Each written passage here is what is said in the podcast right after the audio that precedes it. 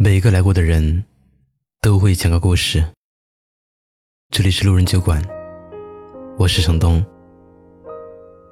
本期故事来源：陶小妖。之前我开过一间自己的摄影工作室。之所以选摄影这行，既不是因为兴趣，也不是因为特长。而是因为看到同学阿亮开的摄影工作室生意红火，便以为这行很好做。我开的是儿童摄影工作室。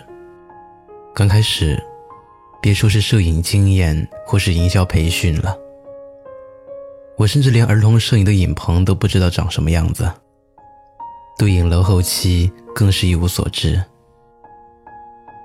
工作室强撑一年的时间，就关门大吉了。我由衷羡慕阿亮，还跟他说：“要是有他一般的运气，也不至于这么惨淡。”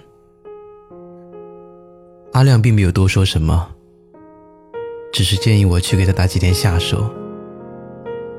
到了他的店里，我才发现，阿亮简直就是十全十能，从服装搭配到影棚设计，再到影楼后期，样样都精通。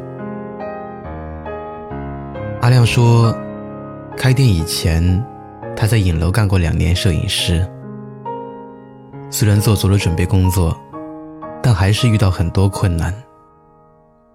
他曾经为赶一个手绘背景通宵达旦，也曾为了一个不起眼的小道具跑遍整个材料市场。店里的背景道具都是阿亮自己设计的，每一个细节都下足了功夫。”阿亮跟我说：“干这行，就是要不停的学习，不断的突破。守着空店等生意是行不通的。原来，最大的运气，就是从未停止的努力。很多时候，当我们还没拼到运气时，薄弱的实力就已经让我们败下阵来。”同学小可大学毕业后，进入一家报社的热线部做实习记者。这是个既拼脑力又拼体力的行当。小可身高只有一米四，很瘦小。起初遇到突发事件去采访时，他常常背着大相机被堵在围观的人群外。没想到，半年后，小可竟通过了实习期。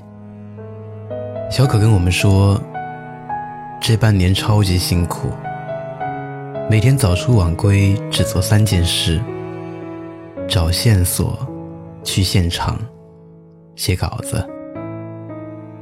为了可以挤进现场，小可用拍照效果好的智能手机代替大单反。每次有辛苦的任务，他都自告奋勇。每一次的稿件。小可都会准备两到三个思路，和主任汇报讨论后，选择最佳方案。报社内部改革的时候，部门和记者实行双向选择。小可本来还担心自己又矮又瘦，没有哪个部门会选择他。结果，好几个部门都向他伸来橄榄枝。有人说。上天给我们赠送的每一件礼物，都暗中标好了价格。看似从天而降的运气，其实我们都事先给他做好了铺垫。如果你现在的运气不够好，不妨让自己积攒的努力值继续增加，直到他们能兑换一次好的运气。很多时候，运气好，不过是成功者的自谦。而不努力的人，却当真了。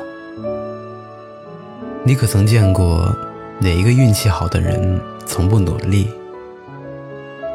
每一个人的运气，都藏在他的努力里。在学习中坚持努力，才能掌握更多知识点。面对考试时，以不变应万变。幸运的考出更高成绩。在工作中坚持努力，才能让自己的储备与时俱进。面对升迁机会时，幸运的同事从中脱颖而出。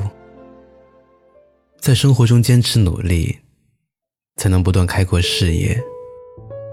面对抉择的时候，幸运的调整好人生方向。很多时候，我们之所以能幸运的成功，就是因为在别人放弃的时候，我们还在坚持努力。所以，只管努力就好，把结果交给时间。放心吧，当你义无反顾开始努力时，好运就已经在路上了。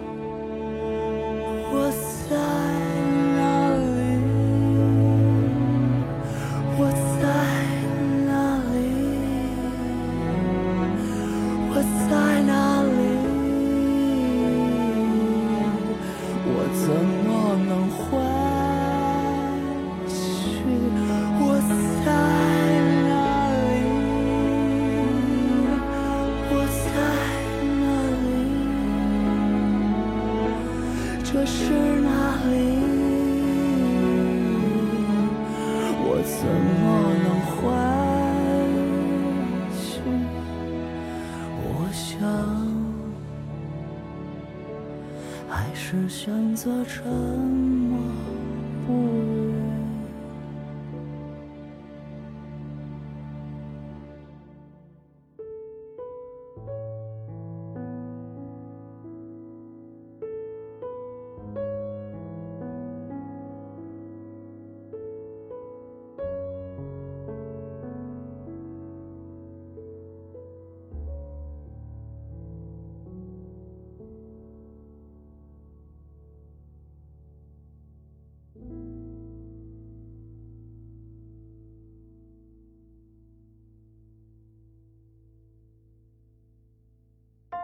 嗨，你好，我是程东。今天你过得还好吗？你可以在微信里搜索公众号“南方的冬”，只要你需要，我都陪在你身边。